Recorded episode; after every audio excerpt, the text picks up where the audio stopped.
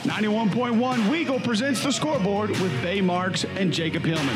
Your calls are welcome at 334-844-9345. Call now. You can follow Jacob and Bay on Twitter at Bay_Marks and at Jacob_Hillman3. Now let's take a look at The Scoreboard with Bay and Jacob. And welcome back into The Scoreboard on WEGL 91.1 FM, or if you're streaming live on WeagleFM.com. We welcome you back into what is sure to be an exciting semester here on The Scoreboard. As always, Bay Marks and Jacob Hillman back at our normal time slot, Thursdays from 4 to 5. Yes, we are back at 4 o'clock on Thursdays, like the show used to always be. But due to class scheduling, we were able to make it back into our original time slot. But Jacob, how are you? How was your break? And how are you feeling after Tuesday night in Tuscaloosa? It's hard not to be absolutely ecstatic after Tuesday night, but happy new year to everyone. 2022. Man. Our last semester on the show. Yeah, let's calm down there. We still got some exciting things to start about before we get all sappy and everything. That will happen we'll probably do a Weagle 51st anniversary. Affirmative. Special. Maybe a couple hours long worth of a Scoreboard. Well, we'll see. We might just take over Weagle for a day. Anyway, yes, I am very happy to be back, ready to get the semester started. First day of classes for me today. Don't have any Monday, Wednesday, Fridays. Got some lenient scheduling as a last semester senior, but good to be here. Yeah, same here. Good schedule for the last semester for me as well. Not happy to end this show this semester, but that's a few months down the road, so we're going to enjoy every second on these mics as we can. Got a chock-full episode for everybody today. We're going to be recapping Auburn basketball since we left the airways last month in December, which was also last year. Then we are going to talk about Tuesday night in Tuscaloosa. Later on, we will get into the college football playoff and Georgia being back on top of the college football world for the first time in 41 years. And then we will round the show out with some NFL playoffs and give our takes on those before those get underway this weekend. So let's go back. The last time we were on the airways was at the beginning of December. Auburn was facing teams such as UCF and Yale, ranked in the maybe lower half of ranked teams. Auburn is ranked 4th and is undefeated in league play and has won 12 straight. And looking to rise as Auburn has a chance to beat Ole Miss on Saturday, and the last undefeateds have gone down. So there's a chance Auburn moves on up, but you got to look Saturday first. Yes, so that will come Monday. Its time will come. Saturday is a big road test, which we'll get to also. But Jacob, going back into this slate of games that we were off the airways for. I mean, there were several notable games. Like I mentioned, UCF, a team that Auburn lost to last year. Auburn beats them in Auburn Arena. Auburn beats a strong Yale team out of the Ivy League that's probably going to win their conference. Auburn travels to Atlanta and plays Nebraska. Auburn sneaks out of St. Louis. Auburn beats Murray State at home. I mean, and they also get underway in league play against a strong LSU team, a strong Florida team. What really stuck out to you in that slate of games since we've been off the air that really gave you a strong impression about this Auburn Tigers team? Yeah, and what I want to say is overall, because obviously I can say, man, Jabari Smith's awesome. Wendell Green's awesome. But leading from that is just how guys step up in every single game. Dylan Cardwell on Tuesday. And then you had guys like Flanigan stepped up against Florida. You've had different games where different guys step up and play out of their minds. Sepp Jasper at South Carolina played really well. That was his season high in scoring. And Leor Berman hit a big shot against St. Louis when it mattered the most. So players like that stepping up in moments like that is what's impressed me the most, is something that you need when it comes to March, because it's do or die. And if your best player is having a bad game, like Jabari Smith did against South Carolina until the last 7 minutes, then you need other guys to step up. Jalen Williams against South Carolina. Yeah. Was it South Carolina? Yes, with the dunk and everything. Yeah, he had his season high in points. Stuff like that is what I've been so impressed from this team to see, and I expect to continue to see it. Yeah, it's like the comment that KD Johnson made after the Florida game. He just said that this team was so special because anybody on any given night can step up and anybody on this team can start. We've seen that with Wendell off the bench.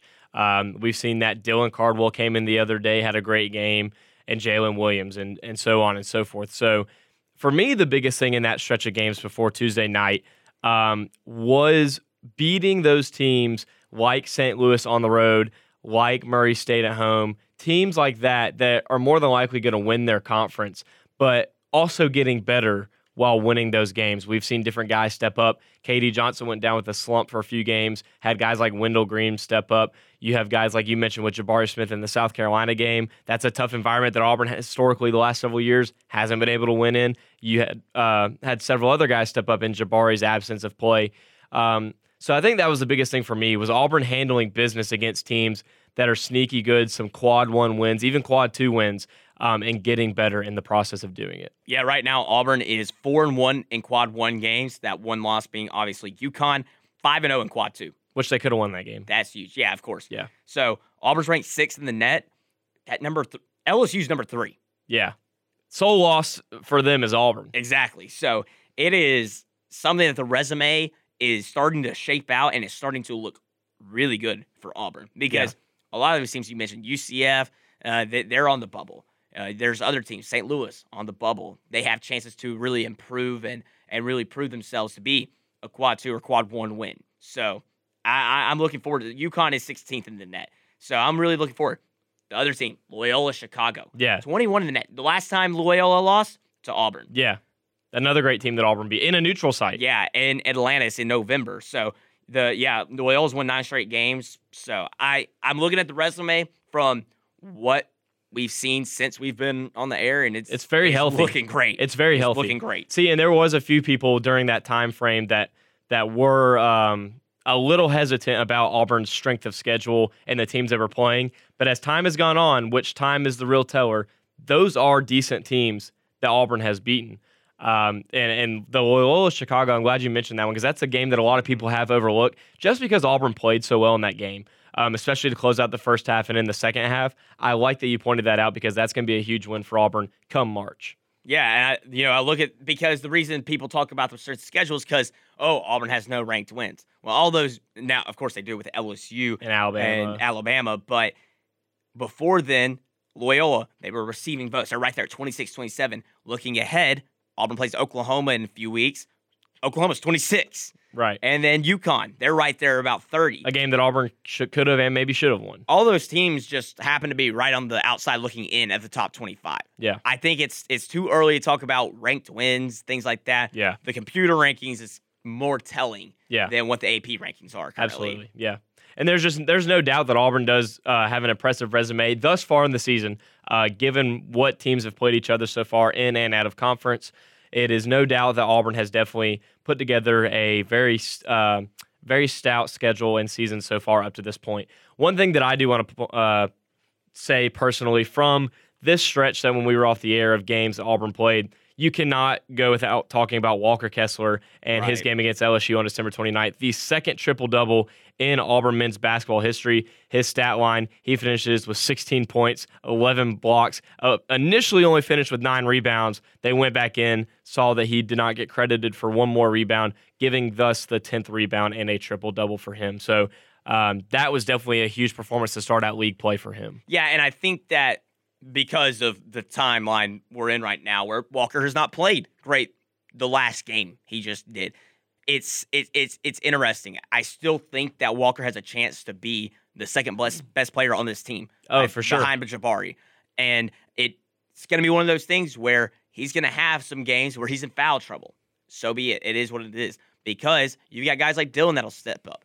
Jalen Williams can play the center position. Yeah, we saw it the other night. I think if it comes down to it, Jabari can play the center position. You don't want that because of his game, but if you need to, he can do it. So And don't forget, if you really need to, you still have stretch. Of course, just because. Of course.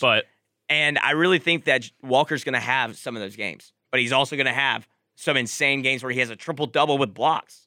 I mean, what? That is incredible. So I'm happy with what Walker's done this year. He just needs to be consistent. And even if you have these bad games, so be it. Yeah, he's going to bounce back Saturday. Yeah, for sure. And I think that's something during this stretch when Auburn played against Florida, you saw him struggle against Castleton. Castleton is an experienced SEC guy, not a crazy good player. Castleton did finish with 22 points, 2 blocks, 1 steal, 10 rebounds. He had a double-double. Walker in that game, of course, struggling with fouls. He had only 6 points of his own, but he also put together 8 rebounds. He fouled out of that game. Still had 3 blocks, but it was really up to Dylan to try to kind of contain Castleton in that game, which, to be completely honest, and I'm not trying to get ahead of myself because the Tuscaloosa talk is next segment, but that has been, honestly, in my opinion, something really valuable for Dylan. Dylan getting in, getting these huge SEC minutes, and showing up. I mean, he's not just there to fill space and to be there. He, I would say for the most part, pretty much contained Castleton as good as he could. And then at Tuscaloosa, handled it pretty well and very maturely. Yeah, and I think that's the thing, is Dylan is still only a sophomore. Yeah. He didn't play his senior year of high school of basketball. We had these conversations last year during the Sharif Cooper season of, I really like what Cardwell's doing. He can really grow. And you're seeing it in front of your own eyes is, well, when he's surrounded by these great teammates and these great players, things are starting to really, he's starting to figure it out. And like I said, we're going to talk about it in the next segment, but you really saw it on Tuesday night. Yeah, you did. And it's a very encouraging thing for Auburn, especially when Walker does get in foul trouble like that, because, I mean, that's bound to happen, being 7'1" and being as aggressive as he plays.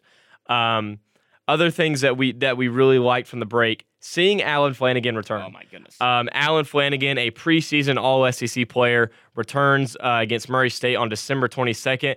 Obviously, does not have a crazy stat line. He only finished with 3 points. He did have 4 rebounds, though. But he has been getting back into the groove for this Auburn team, and he, again, not trying to get ahead of ourselves, but knocks down some clutch free throws in Tuscaloosa. Point being, since Murray State, he has really knocked the rust off, and he has continued to get back into this rotation and eventually become a starter again. As you said, he's still getting back used to things. Yeah. He's not even at full speed. He's going to continue to get better and better. I mean, he's going to get back to that All-SEC first team preseason ranking that he earned from his play last year.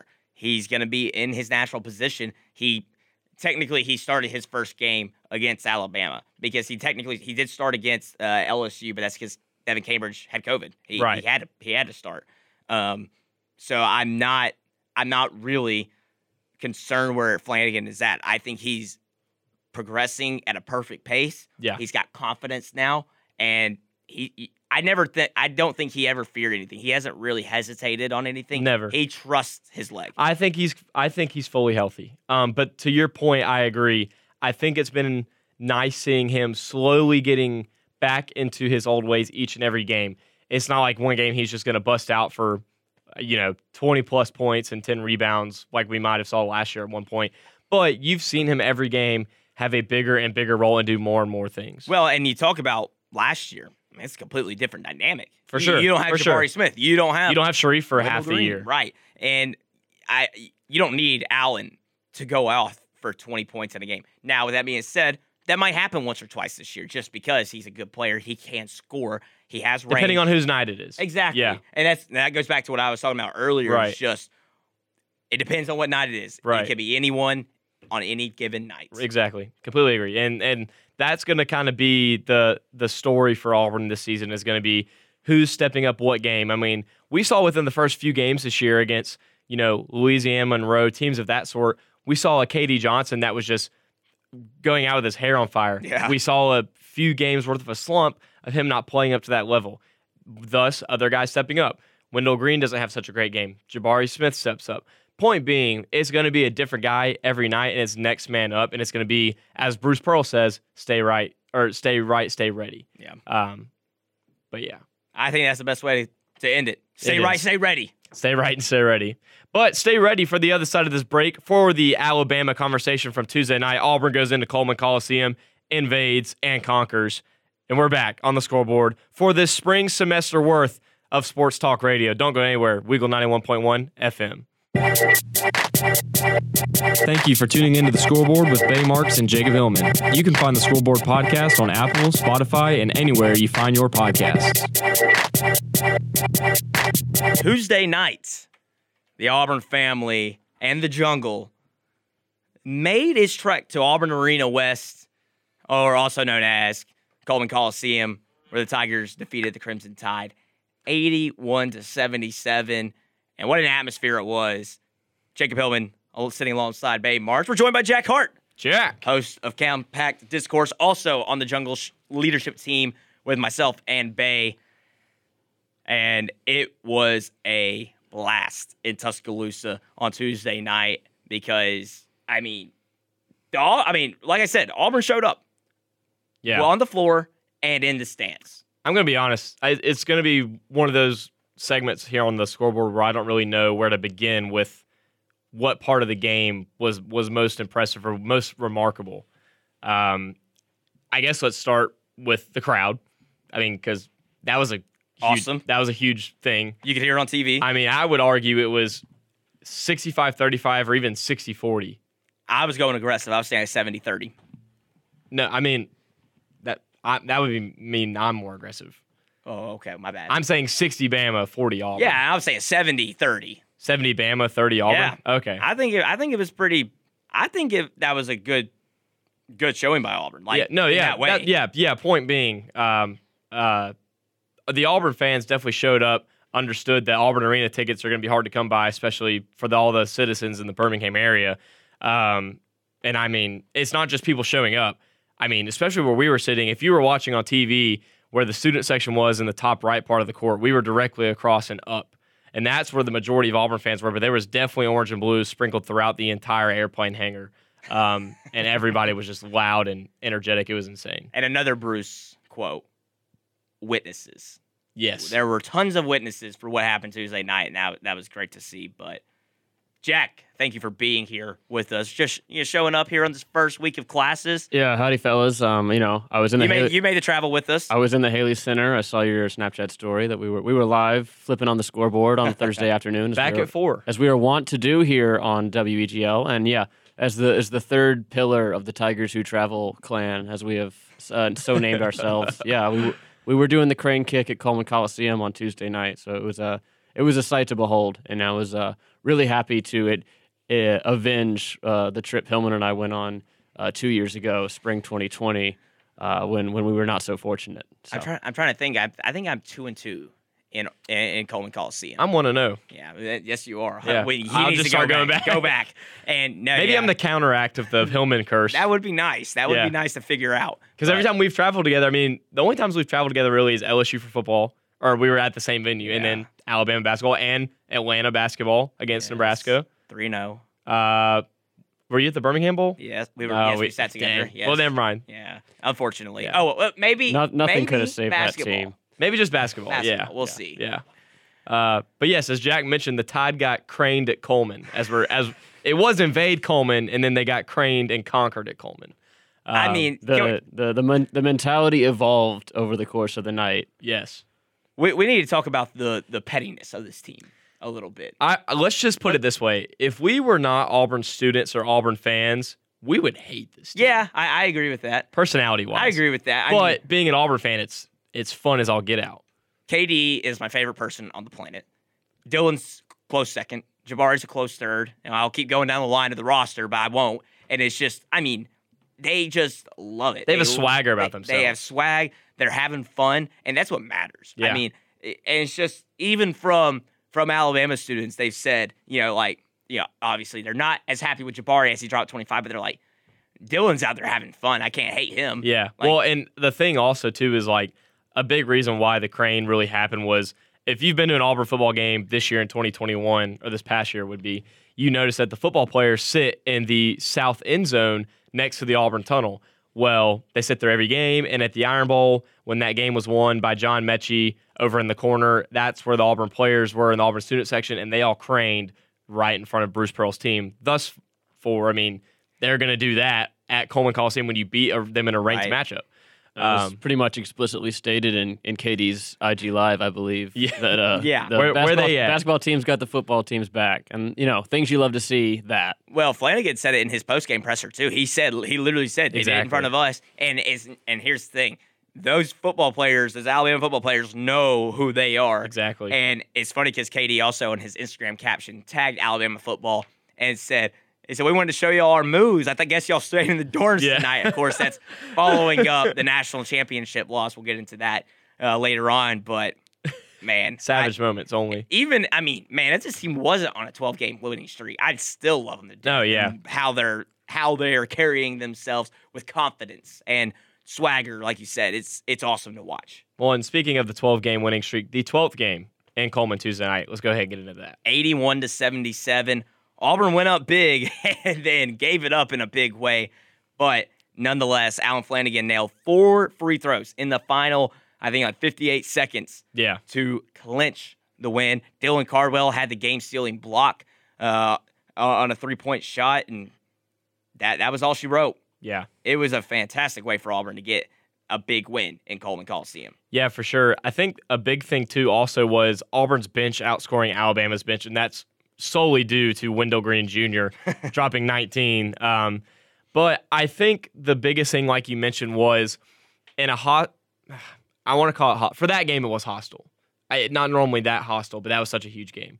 In an environment that was so hostile the way it was, for Auburn to lose that 14-point lead that deep into the game and still show fight and still showing some battle and character, that speaks insurmountable volumes, especially with the length of how far the season should go. Right, and I think what we just talked about with how funny they are, how fun they are off the court in a way. I mean, they bring it on the court as well, but that confidence just comes on when they're playing. Yeah. That, like you said, the character is such a big moment. I think that 14-0 run by Alabama was a huge character builder for this team. Yeah, for sure. You didn't have Walker Kessler out there, but you had the rest of the starting five, and then Dylan Cardwell out there. That's huge just to survive that and win that game. And I think one of the players made a comment post-game. Somebody might have asked him a question about that, and somebody said something to the effect of, we didn't flinch, or like, we just stayed calm. That's huge for a team that's going to be going into other hostile environments in SEC play, going to be playing in big games in March, hopefully. So for me, that's my biggest takeaway from the game is Auburn not getting too high or too low besides that run. Because first half, it really seemed like in this game in its entirety, I'll back up, is that every possession mattered. I said that to you earlier in the bullpen, and I'm sure it felt the same way for Jack, was just every single possession in this game felt like it was going to matter in the long run. It was going to be that close. I mean, in a way, it kind of does, because the final 4 points, the 4 deciding points were on fouls at the end of the game. Yeah. So it would have been different had Auburn made an extra basket or Alabama done that as well. So I completely agree with that. And looking individually, Jabari Smith, 25 points on 8 for 14 shooting, 3 for 6 from 3, 7 rebounds, 4 blocks, turned the ball over only twice, and he had 2 steals. Yeah, I mean, he was everywhere, especially in the first half. Yeah, looked like the #1 overall pick for sure. Yeah, especially in the first half. I think he had 18 in the first half or 20. So without a doubt, cooled off a little bit in the second half, but his presence was still felt. He just, like you said, you can't say it any better, looked like a #1 overall pick. Jimmy Dykes on the call really breaks down his game well, if you are able to go back and listen to that. But, I mean, he breaks down how he's got such great perimeter defense. Bruce Pearl said he's probably got the best pull-up jumper he's ever coached. He just has such a high basketball IQ. It's hard not to mention him with him being a top maybe 2 or 3 draft picks at the lowest. I can't remember the last player Auburn's had where they pull up from 20 feet just inside the three-point line, and I know it's going in every time. The only comparison you could make would be when Chuma got really hot in March Madness, but it wasn't with – it just wasn't the same. It wasn't. Chuma was great, without a doubt. Right. First-round pick, but this kid is different. Jabari's different. He's different, and, I mean, he's a freshman. Yeah. Chuma was a junior. Yeah. No, he was a sophomore. But, yeah. Still, the point is this is the beginning of SEC play. This isn't deep into the run. He's comfortable. He's been comfortable. Yeah, he's been comfortable since he was in high school. It took a few games when the season started for him to get acclimated to the collegiate, experience. But I think the UConn game he played good that game, but he's still improved since then. Yeah, it's great to see. One thing that I really like to point out about the game, we talked about him in the first segment, was Dylan Cardwell having to come in off the bench. Nothing super shiny about his stats. 6 points, 6 boards, 4 blocks, though. He really stepped up in the absence of Walker Kessler. Walker only finishing with 2 points and 2 rebounds, obviously with him fouling out. And that, to me, is something very valuable that we're going to be able to take away, or Auburn's going to be able to take away from the game, is Dylan stepping up in big-time SEC minute plays, and him playing with such a maturity and confidence about him. And like you said, he's out there playing loose and having fun. So there's nothing uptight about him. Him stepping up and making big plays and being a presence there on the inside was huge for Auburn. Tuesday night. Yeah, and when Walker's off the floor, it leaves such a vacuum considering how well this team functions around the big guy like that. Mm-hmm. And the way that Dylan is able to come in and not play exactly like Walker, but mesh in with the other guys and produce effective basketball without being the same type of player, that's what you like to see in a tournament team. For sure. You like to see that seamless transition between starting and bench players. Different styles of big man even. Yeah, exactly. I couldn't agree more. So one point I wanted to make about this game and kind of a what-if thing, a big improvement, I think, from the Florida to the Alabama game is the poise that the team showed at the end of the first half. If you'll remember back to the Florida game at home, Auburn's up big pretty much the entire first half, and things get a little not out of control. They were still up 9 at halftime, I believe. But it could have been and should have been a lot more, right, in the opinion of a lot of Auburn fans, right there at the first buzzer. And I think going over to Tuscaloosa, you had a similar situation where Auburn is able to pull ahead a little bit, I think maybe stretch the lead to 11 at some point in the first half, but Bama cut it down to, I believe, two or three, one possession, and but Auburn was able to, stay cool. This is probably as loud as Coleman has gotten so far in the evening, and make a clutch shot to make it 40-35 at the break. And I think if that doesn't happen, that run that Bama goes on in the second half following Auburn's run, that could be catastrophe if you don't have that five-point cushion there at halftime. For sure. That's something that a lot of people probably don't even think about, considering they were back-to-back games, but they feel like they were weeks apart, honestly. Yeah. That I think with this team, games are starting to feel a little bit further apart than it usually does, just because they're so good and you just really want to watch them. But he's right. It was Auburn went from up 13 to up 9 in just a few seconds. Yeah. So I think that is a key thing, because you don't ever want to go in the locker room but like on something with a positive for the other team. Right. And Florida came back and they had a good chance. Yeah. So it was a difference in the game that Auburn goes in the locker room with a positive. And I think another thing that it kind of goes without saying if you watch the game, but one quick thing I'll add for the break is some people had questions, especially on the ESPN broadcast Tuesday night, about the guard position for Auburn. As Auburn fans, we don't really sit there and assess that position because we've seen what that position can do. Of course. But for people like ESPN, or for people that are watching on the national stage and only see the Walker Kesslers and Jabari Smiths, they have that question too. Seeing Wendell Green in that game, coming off the bench, 19 points, 4 assists, 3 steals, making huge shots. I mean, from deep threes, like 7 or 8 feet behind the three-point line. I mean, that's got to put some comfort in your heart if you're wanting to bet on this Auburn team come March. The number 4 Auburn Tigers beat Alabama 81-77 in Tuscaloosa. They head to Oxford on Saturday. That's a big one. Now, of course, this team's going to lose at some point, but we'll see when it is, and we'll see how they rebound, but we hope it's not this Saturday. On the other side of this break, we've got college football playoff recap. Stay tuned to The Scoreboard on WEGL 91.1 FM. We're already halfway done with The Scoreboard on Weagle 91.1 FM. You can find more Weagle content at WeagleFM.com or on social media at Weagle_AU. And welcome back into The Scoreboard, WEGL 91.1 FM, or if you're streaming live on WeagleFM.com, we thank you for joining Bay, Marks, and Jacob Hillman, joined today by Jack Hart, heard us over in the Haley Center on Auburn University's campus. So if you hear us, let us know on Twitter or Instagram or bust right into the studio. Or bust into the studio. Yeah, door's unlocked. Yeah, I thought you were going to say that. I was like, maybe not that far, but hey, let us know. Let us call in. Yeah, call in 334-844-9345, 334-844-9345. If you missed our segment about Auburn basketball, don't fret. You can either go back and listen to today's recording or tonight at Zoners, 6 p.m. start time, the Auburn Sports Network, with Andy Burcham and Brad Law. We'll have special guest Bruce Pearl and other special guests tonight on their show over at Zoners off West Glen. So just in case you want to know about that. There's also a chance to win 4 free Auburn University men's basketball tickets from what I heard on the Jungle social media page. Yeah, that does sound correct. I can't confirm those suspicions. Yeah, so that is tonight, Tiger Talk, 6 p.m. live on the Auburn Sports Network or live from Zoners. If you would like to watch in person, that's where it will be. Getting into the second half of today's show, we will be getting into the college football playoff as well as the NFL playoffs.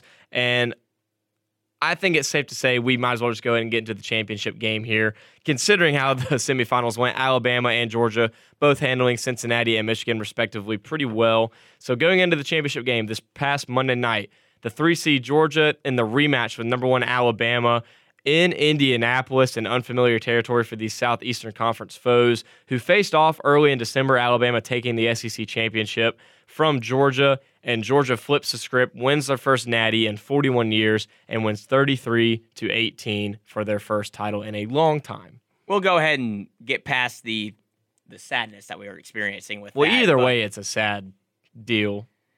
We have basketball to make up for it. Point being, we'll analyze the game. We'll do it objectively. And really, it was a pretty boring game leading up to the fourth quarter. Yeah. But that fourth quarter got a little wacky. Yeah, it did. I said that to the people I was watching the game with. I was like, I don't think I've ever remembered a game this boring for a national championship.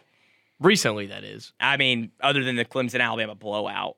Yeah. That was boring. Yeah, that was. Yeah. That was a fun boring. Yes, obviously. I mean, I guess I agree. If it's not a blowout, I agree. Like, not counting the blowouts, I agree with that completely. And really, I think the difference in this game was the running game.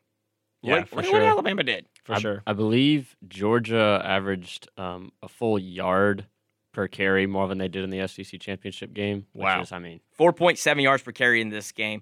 James Cook obviously had a 67-yarder. And it's... You look at the Alabama side, 1.1 yard per carry, but that's including Bryce Young's sack yardage. You can't really count that. But Brian Robinson only averaged 3.1 yards per carry. His longest run was 16 yards, whereas in the SEC Championship, Alabama had tons of runs of more than 10 yards. They weren't able to really get it going with the running game on Monday. Even if you take out Bryce Young's sack yardage, Georgia still nearly doubles what Alabama puts on the ground. Absolutely. But, of course, that's made up in the air through Bryce Young, who threw for nearly 60 times, 35 of 57 for 369, 1 touchdown, 2 interceptions, of course, the biggest one being the pick six to put a fork in it at the end. It's wild that Bryce is going to be coming back. It's very strange to think about, and I was about to say the same thing. It'll be interesting to watch how he rebounds because, think about it, he's a true sophomore. Sat behind Mac Jones, who's currently leading a team in a playoff race, or in a playoff battle. These next few weeks. And he's going to be coming back after a Heisman season, losing in the Natty against a team that Alabama is very familiar with, and quite frankly, losing to a former walk-on. I mean, that can't feel good at all. I may be missing something obvious here, but when's the last time we saw a Bama quarterback play back-to-back 2 full seasons? Tua? He got hurt at the end of 2019. Oh, I see what you're saying. Yeah. Okay. It feels like maybe Jalen Hurts. He had his freshman year, and they went to the Natty and lost to Clemson. Then his sophomore year, he got pulled against Georgia, got pulled in the Natty for Tua, and they lost to Auburn. So if you count that as a full season, then that.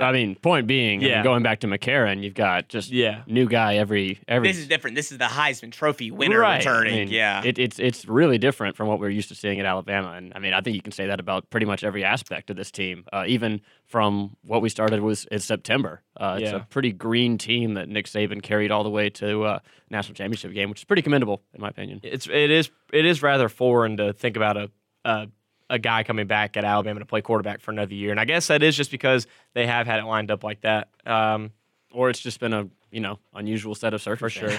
For sure. As it tends to be. But it's going to be interesting to see how Nick Saban reloads. Of course, whenever Alabama doesn't win the national championship, the narrative becomes the dynasty is over. We've seen that happen multiple times before, and that does not happen. No. The better question is, does this start a dynasty for Georgia? Yeah, I think that is a good question, and I was actually asked about this earlier this week, and I compare this to Clemson earlier in the 2010s because everyone talked about how Georgia can't win it all. They choke. Clemsoning. Remember when that was a thing? Yeah. Oh, yeah. Chris blew it. Right. Yeah. Right. Pitt. Never bet against Pitt, except in the Peach Bowl against Michigan State. But I really do think that this isn't going to turn into a Clemson-like dynasty. That was a great run for Clemson. But it's going to be similar, and it's going to look like it a lot with Kirby, the way he is coaching things up, the way he's recruiting. Mm-hmm. Now, how many championships will they win? I don't know. They're still Georgia. Keep that in mind. Yeah, but You could have said that about Clemson, and the only way they were losing because they were losing to Alabama was beating them. So I'd like to think the way that this might pan out is, I mean, we all know Kirby's a heck of a recruiter. I mean, there's no doubt in my mind. He has one of the top classes every year since he's been there. He's been consistently in the playoff hunt or a New Year's Six Bowl. I like the comparison to Clemson, but I think it's going to be better. I think they might win another natty or two while Kirby's there. Kirby's going to be there for at least another decade, well, I suspect. Yeah, with Kirby's there for a while. Yeah, I mean. And I think within that time frame, they win a couple more. Well, because think about this. When does Coach Saban retire?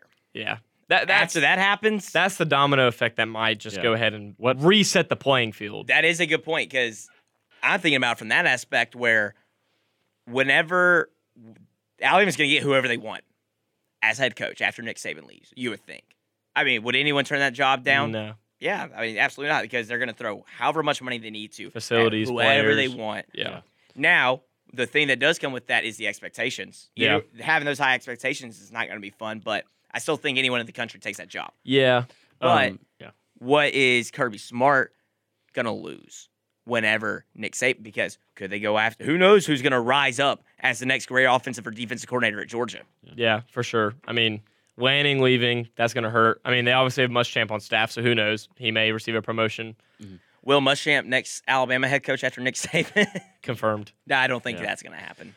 Well, I mean, what I think is hopefully if we can take a positive thing away for this, just as college football fans, that this Georgia National Championship is hopefully opening the door for more parity in the system because of the way that Georgia has, follow me here, has done the blueprint of a lot of people have tried to take a Saban coordinator and hobble together a Saban-esque program, but I think Georgia is the first team to ever to do that and push all their chips in. They've given Kirby, he came in with a checklist of everything that he got at Alabama. He said, Georgia, if you want to get that national championship, I'm going to need all this, and I think Georgia's the first team to go all in on that. We may be seeing that with A&M. We'll see in the next few years, but I think if you can take one argument towards parity out of this situation where we have Alabama go down is that hopefully we'll see more athletic departments see that,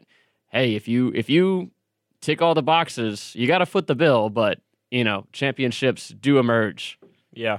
That narrative was not killed on Monday like it could have been. Yeah, and I think that's something that's interesting to point out is Kirby's really been the first one to do that because he was there for so long. He understands the way Nick thinks, the way the system should be to be consistently that good. And I liked how you point out Jimbo because that's been a big question mark is he's consistently gotten a top three recruiting class. I believe the one this year might be number one in some rankings. Yeah.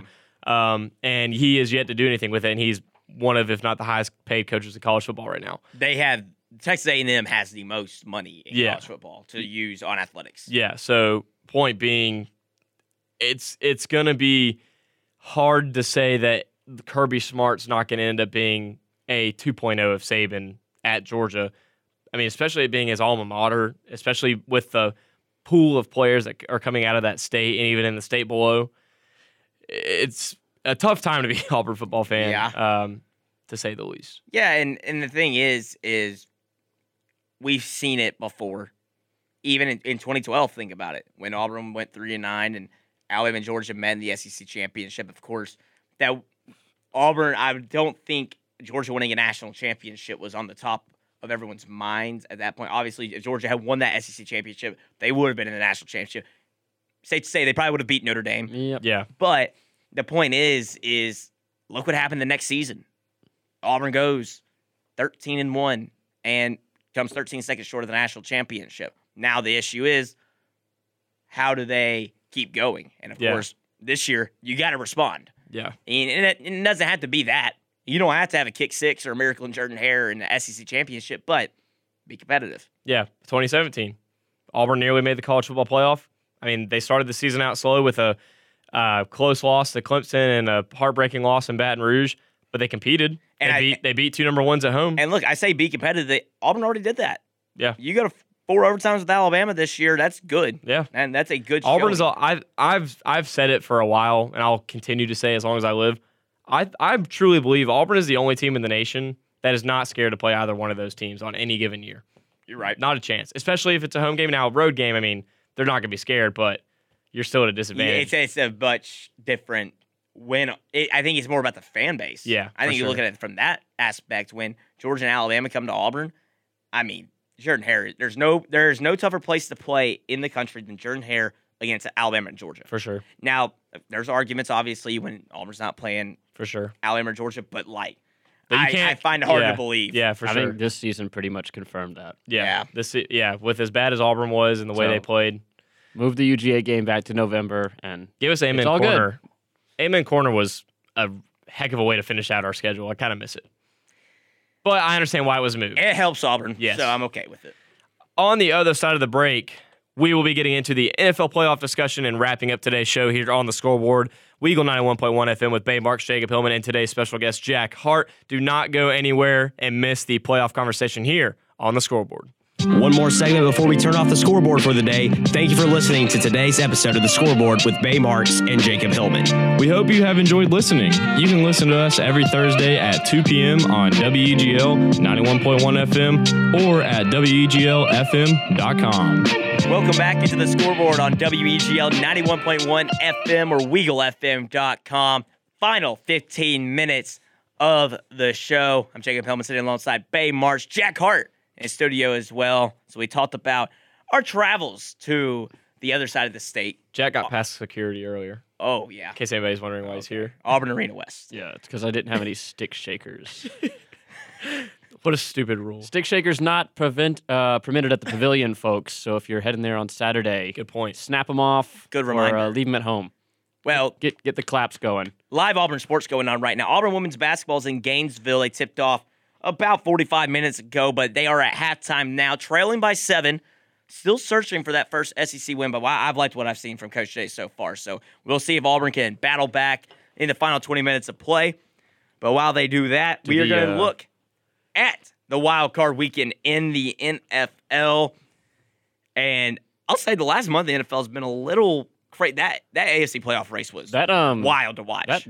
That Sunday, I can't remember if it was week 15 or 16, with the AB thing, FedEx Field falling apart. Right. All the craziness that I feel like the NFL had been lacking, I think, between, Thanksgiving and Christmas. Like, I think it's safe to say the season kind of took a slump there. Yeah. But all that NFL craziness we love to see all came back with a vengeance for the past 2 weeks of the NFL. So it has gotten me really fired up for the playoffs. Well, I think that always happens, because they start putting games on Saturdays and you got multiple games on Thursdays, like more eyes. And then the one o'clock to 3 o'clock window, you're banking on all these sub 500 teams to do crazy things, and they just never do. But initially, also looking at the playoffs right now, the first round at least with the wild card weekend, I think the AFC has a slight edge, in my opinion, over more interesting games initially. Oh yeah, right. In the NFC matchup. Well, I think the Eagles are in the playoffs. Two of those AFC games are like just so juicy for, I don't know. I hate that the two Saturday games are on Saturday. Yeah. I mean, I've got college basketball to watch, and I'm going to be missing some great, whatever. Let's talk about them. Let's start on Saturday, the afternoon matchup. Bengals, Raiders. Welcome to the jungle, to the Las Vegas Raiders. Who day? Welcome to 1991, when the last time the Cincinnati Bengals won a playoff game. Right. Or if you want to make it 2002, the last time the Raiders won a playoff game, so someone's breaking either way, we're going back in time. It's hard to pick this game for two reasons. One, the Bengals with their offense and Joe Burrow and Ja'Marr Chase.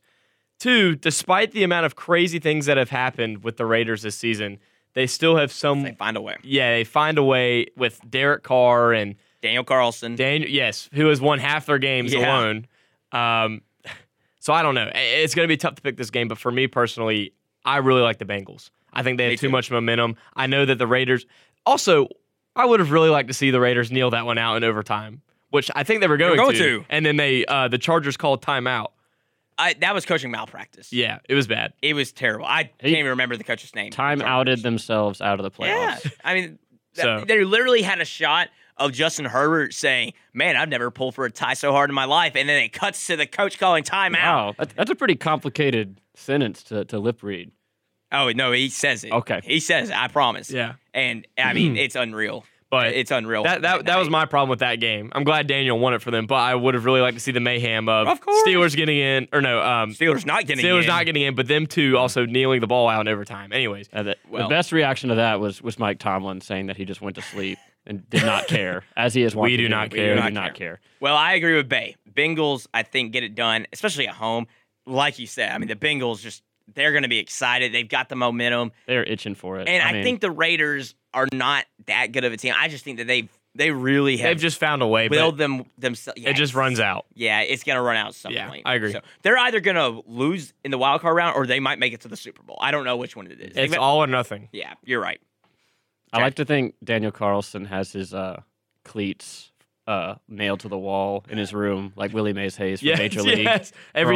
All his game winners. Every time he steals a base, he nails his batting gloves that he has on to the wall. Yeah, so that's the reference he's making. That's funny.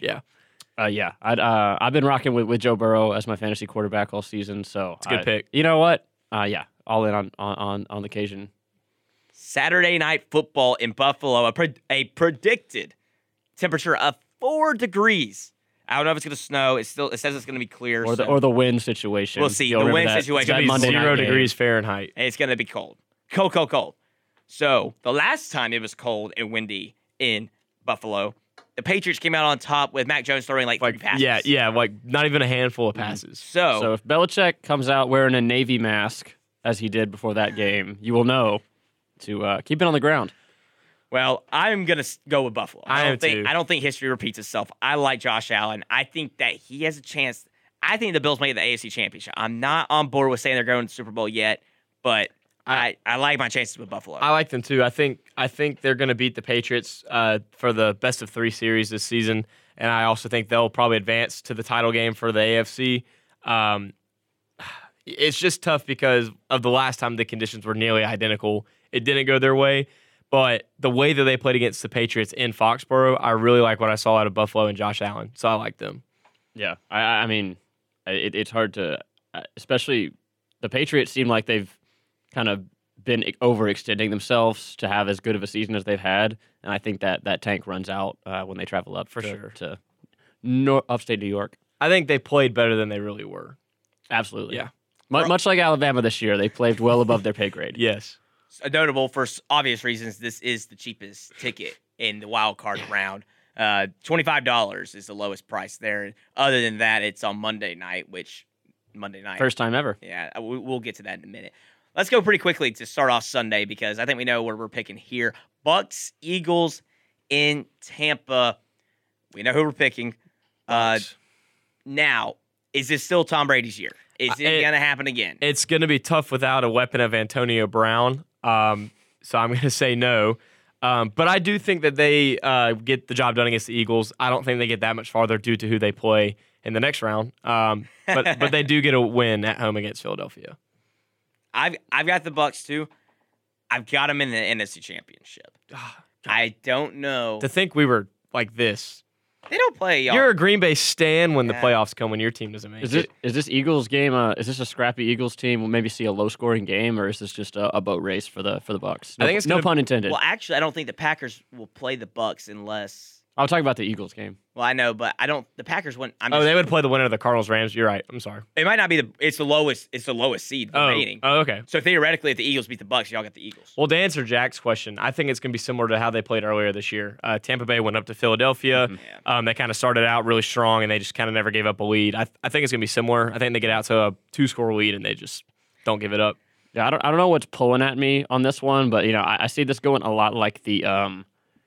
Team redacted first round game last year for Tom Brady. Yeah, I mean, obviously you don't have Taylor Heineke lining up against you, playoff Heineke as we know. But Jalen Hurts. But I mean, I don't know. Jalen Hurts has been scrappy at times, so I just don't see Tom Brady hanging 40 on these guys. I think it might be a bit of a scrap. Real quick before we move on, I forgot who it was on TikTok. But it was somebody compared Jalen Hurts' stats to Lamar Jackson's at the same point in his career. Statistically, Jalen Hurts is a better quarterback than Lamar Jackson. Is he a better running back, though? He is better rushing stats, yeah. So naturally. I will say, long-term, I might take Jalen Hurts over Lamar Jackson. I think I'll make that decision after next year. Yeah. But that's just interesting. Moving on to the afternoon window. This is going to be the most watched playoff game of probably the season of the, I mean, other than the Super Bowl, but maybe not. I don't know. Cowboys, 49ers. This is an old-time rivalry. Yep, for sure. Yeah. Unfortunately, no TO. A lot of big matchups back in the 20th century between these two teams. I like the Cowboys. It's going to be tough for me to pick them, though, the way the 49ers closed the season out with that second-half fight against the Rams.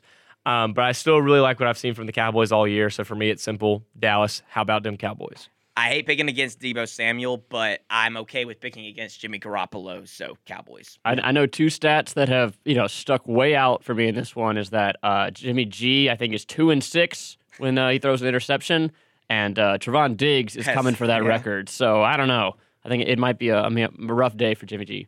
Okay, well, we're on board with that one. Dallas only a 3-point favorite. I thought maybe that'd be a little leaning towards Dallas, but I think this one could be very low scoring as well. How good of a chance does Dallas have this year? I wouldn't put it past them to make it to the Super Bowl. Okay. I'm with you there. Yeah. I don't like them coming out of the conference championship game. I think because I was on them earlier in the season, I think mid-season I was like, man, Cowboys look legit. Yeah, and just because what I've seen from Kellen Moore and their offense and the way he calls the game, I wouldn't put it past them to make it to the Super Bowl. I need to see Zeke and Pollard just do their thing as a duo, and then I'll really commit to it. Yeah. Steelers-Chiefs, Sunday Night Football. Arrowhead's going to be rocking. Who we got? Well, just credit to Mike Tomlin. Still has never had a losing record in Pitt or in Pittsburgh. True. He doesn't have very many. He doesn't lose a lot. He does not. This will be Big Ben's last game in the NFL. Yeah. Plain and simple. Not if they win. They're not going to win. That's what everyone's been saying. How many last games has this guy had? You don't put it on. You don't put it past him to extend it one more. Patrick Mahomes is going to have a day. Yeah, Goat's going to have a good day. He's going to have a day, and I think that's going to be it's going to catapult everyone to say the Chiefs will win the Super Bowl. I won't say it yet. They're but I think they're my favorite. They're a sleeping giant, especially the way they started this year off, and everybody wrote them off. I think their defense has improved so much. I want to say first time in a long time. I don't want to throw out a year at the risk of being wrong, but we had all the Final Four remake it to the playoffs from the year prior. That is correct. And I would put it like a 2/3 hedge that we get two repeats. Yeah, for sure. Two repeats? I mean, I don't know. I think it could. I would put. I think it could happen. I feel like a 60% chance we have the same Final Four. I think the Bills make it, but I'm not super confident in the Bills making it. We were really confident last year about Buffalo getting past Kansas City, but gosh, we'll see. Anyway, all right. So we're all on the Chiefs. We'll move on to Monday Night Football. Why are we playing a Monday Night Football playoff game? I'm sorry, this is ridiculous. More eyeballs. Will it be though? I'm not sure. I don't think it will be. Besides the point, let's pick the game. Cardinals, Rams. Rams are 12-5. Cardinals are 11-6. Cardinals had a terrible stretch. They were looking to be the 1 seed, and here they are. So I'm gonna take the Rams at home, to be honest, because I just think that they the Cardinals fell apart. I like the Rams as well. I think that they're gonna be a really good team in the playoffs. I think the Cardinals are a one and done here. I don't know how much the Rams are gonna. I don't like how the Rams have played when they've been down this year. So I think it might be the Cardinals in this one. Well, we'll come back next week with divisional picks for the NFL playoffs. But that's going to do it for us on the scoreboard today. For Bay Mars, I'm Jacob Hillman. Jack Hart joined us as well. We left the door unlocked just for you, Jack. So we'll be back next Thursday at 4 o'clock here on WEGL 91.1 FM or WeagleFM.com.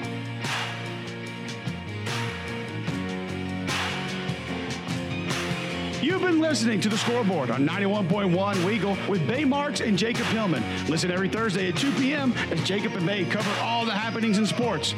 You can keep up with all the great shows on WEGL by streaming us on our website at WEGLFM.com and follow us on Twitter and Instagram at WEGL_AU.